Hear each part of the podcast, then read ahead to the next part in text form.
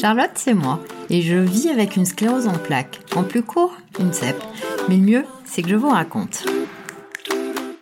Aujourd'hui, c'est un podcast particulier et en famille, puisque j'accueille ma mère Caroline. Nous parlerons de ce que provoque la maladie dans une famille, puisque j'ai trois frères et sœurs, et surtout comment la dynamique familiale s'adapte. J'ai reçu le diagnostic de sclérose en plaques à l'âge de 20 ans. Je précise que c'était en 1996, une époque où il y avait très peu de traitements et où la sclérose en plaques était encore plus grave et angoissante, très souvent synonyme de fauteuil roulant. Pour moi, ce diagnostic a été un tsunami. Je m'attendais pas du tout à souffrir d'une maladie chronique à vie. Comment est-ce que toi, tu as vécu mon diagnostic avec papa?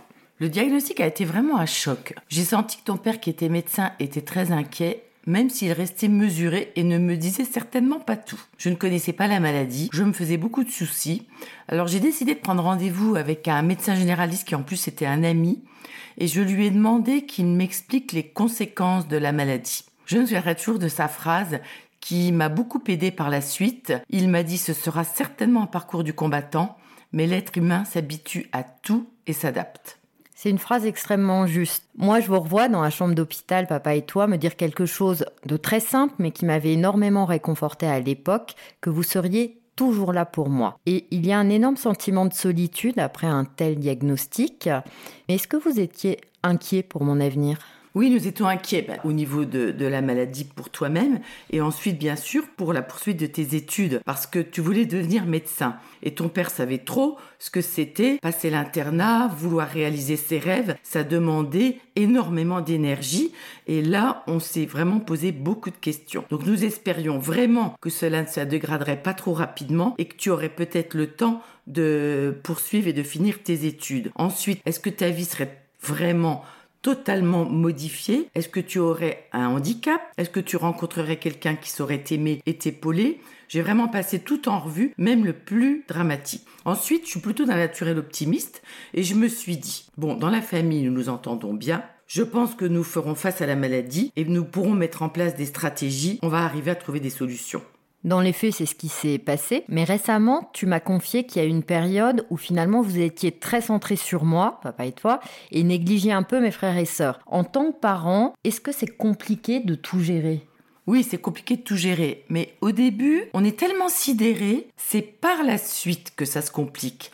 Au départ, les frères et sœurs sont peu conscients de l'impact de la maladie. Ils seront très pris par leur vie d'étudiant, par leurs amis, par finalement euh, les jeunes sont très optimistes donc ils n'imaginent pas le pire. C'est plus tard lorsque la maladie s'installe, lorsqu'on voit les traitements, euh, les effets lourds, etc. C'est là que ça devient compliqué parce qu'on se rend compte que la vie quotidienne est vraiment très fortement impacté et particulièrement dans les moments où on est tous réunis. Je vous donne un exemple simple, on est en vacances, on a décidé de sortir le samedi soir. Tout le monde est content, on se prépare et puis au dernier moment, Charlotte ne vient pas parce qu'elle n'est pas bien. À ce moment-là, on se dit ben on vient, on y va, on n'y va pas et là tout doucement, on se rend compte qu'il y a un fossé entre la personne qui est malade et le reste de la famille. On veut à la fois l'aider en même temps, bah, les enfants, ils veulent vivre, ils veulent faire des choses, ils veulent s'amuser. Et nous, les parents, on est un petit peu au milieu. Donc c'est là que c'est le plus difficile assez extrêmement complexe et à l'époque moi je voyais euh, mes frères et sœurs faire euh, bah, le métier qu'ils voulaient, s'amuser, sortir autant qu'ils voulaient, se marier, avoir des enfants et moi j'avais l'impression de rester sur euh, le bord de la route. Je me suis sentie très très décalée par rapport aux autres jeunes de mon âge extrêmement insouciants, très seule aussi malgré votre entourage exceptionnel. Et est-ce que tu pourrais me dire pour rebondir sur cet exemple de décalage avec une soirée, comment vous avez réussi à sortir de cette situation Alors, on n'en sort pas très rapidement. Je vais vous dire qu'il y a quand même eu euh, beaucoup de moments où on se disait, euh, on prépare la soirée, Charlotte n'est pas bien. Donc on n'y va pas. Les frères et sœurs euh, bah, sont déçus, puis c'est tout, on passe à autre chose. Puis le lendemain, on se dit, bon, on va reprogrammer quelque chose. Est-ce qu'on y va, est-ce qu'on n'y va pas? Et au bout d'un moment, mais ça prend beaucoup, beaucoup de temps, on se rend compte que finalement, euh, laisser Charlotte à la maison, de toute façon, elle a mal. Elle n'est pas bien. Donc nous, on s'est dit, on va quand même faire notre soirée. On faisait notre soirée, on passait une très bonne soirée. On arrivait quand même à déconnecter, mais ça prend beaucoup de temps. Les premières soirées, elles sont pas très joyeuses. Et puis après, tout doucement, eh ben, on se dit que, allez, on passe une bonne soirée, on en profite, les enfants sont contents de leur côté. Et finalement, Charlotte, ça n'a rien changé pour elle. Donc tout doucement, on est parvenu à se dire que on pouvait passer des bons moments et qu'à la limite, ça nous aidait pour la suite à l'aider.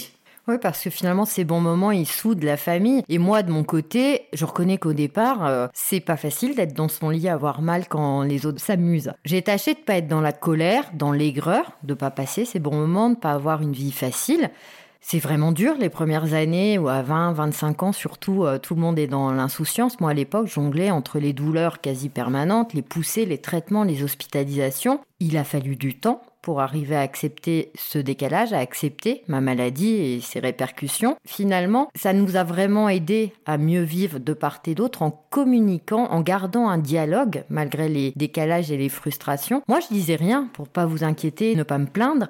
Cette communication qu'on améliore peu à peu, où on s'adapte tout ensemble, elle est fondamentale pour arriver à mieux vivre la maladie de part et d'autre. J'ajouterais aussi que les parents ne doivent pas se sentir coupables. Déjà, ils se sentent un tout petit peu coupables quand même de se dire que pourquoi leur fille a cette maladie. Et ensuite, quand on passe un bon moment et qu'elle n'est pas là, on se sent aussi encore plus coupable. Donc, il y a quelque chose qui ne va pas à ce moment-là et il faut vraiment là se dire on est tous ensemble, on est bien, on profite de la soirée. Si on n'est pas tous ensemble, eh bien, on en profite quand même. On recherche vraiment nos batteries. Et ça, c'est très, très important de se dire que ensuite, on arrive mieux à gérer. Et comme euh, tu me l'as dit, c'est vrai que c'est une forme de sagesse. Et ces moments-là, passés ensemble sans moi, ils soudent la famille et euh, les autres ressentent moins de frustration quand je ne suis pas là. Oui, parce que finalement, quand Charlotte ne voulait pas faire quelque chose, si on ne le faisait pas, eh bien, on ne faisait rien.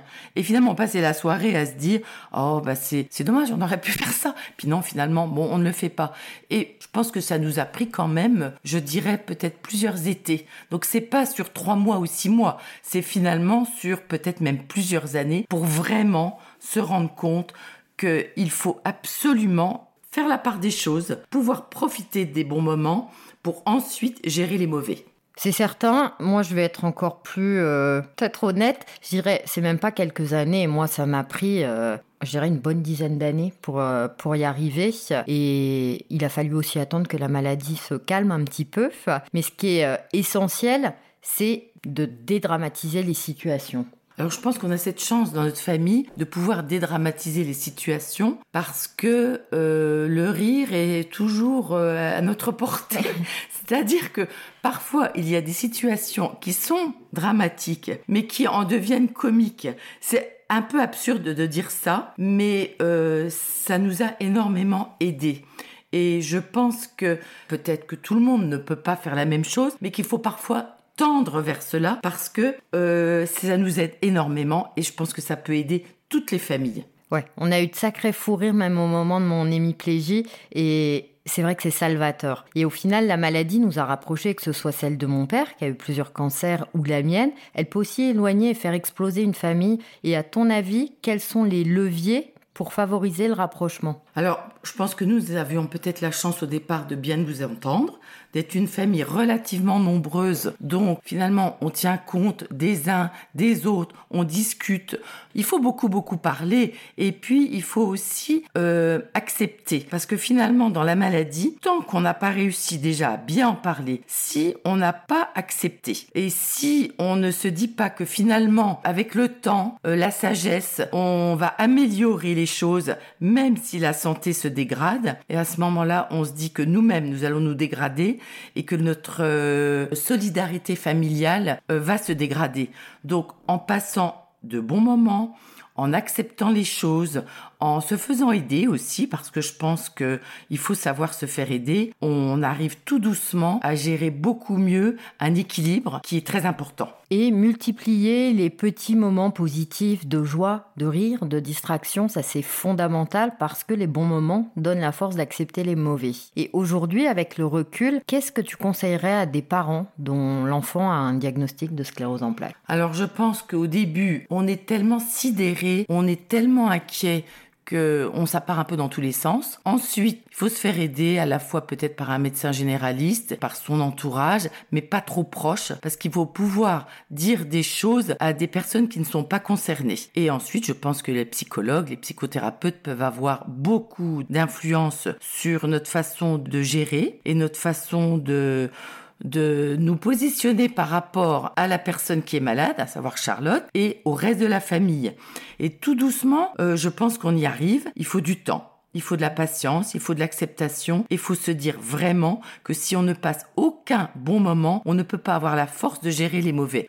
Passez de bons moments et vous aurez tout doucement la force et la sagesse d'accepter les mauvais moments. Bah, c'est une très jolie conclusion, donc euh, je te laisse le mot de la fin. J'ajoute qu'il faut aussi beaucoup de tolérance pour accepter les rythmes différents et les décalages. Et moi, j'ajouterais aussi qu'il ne faut pas écouter les oiseaux de mauvais augure. Moi, au début, ça m'a beaucoup perturbé. Chaque cas est personnel, est un cas particulier. Il faut se dire qu'avec son cas, on y arrivera et on arrivera à trouver des solutions. Et je pense que c'est le mot de la fin, que même dans les situations difficiles et dramatiques, on peut arriver à passer de bons moments et on peut envisager une vie qui, même si elle est difficile, est extrêmement intéressante. C'est certain que l'être humain a des ressources insoupçonnées. Bah, merci beaucoup pour ton partage d'expérience. Et merci à toi Charlotte.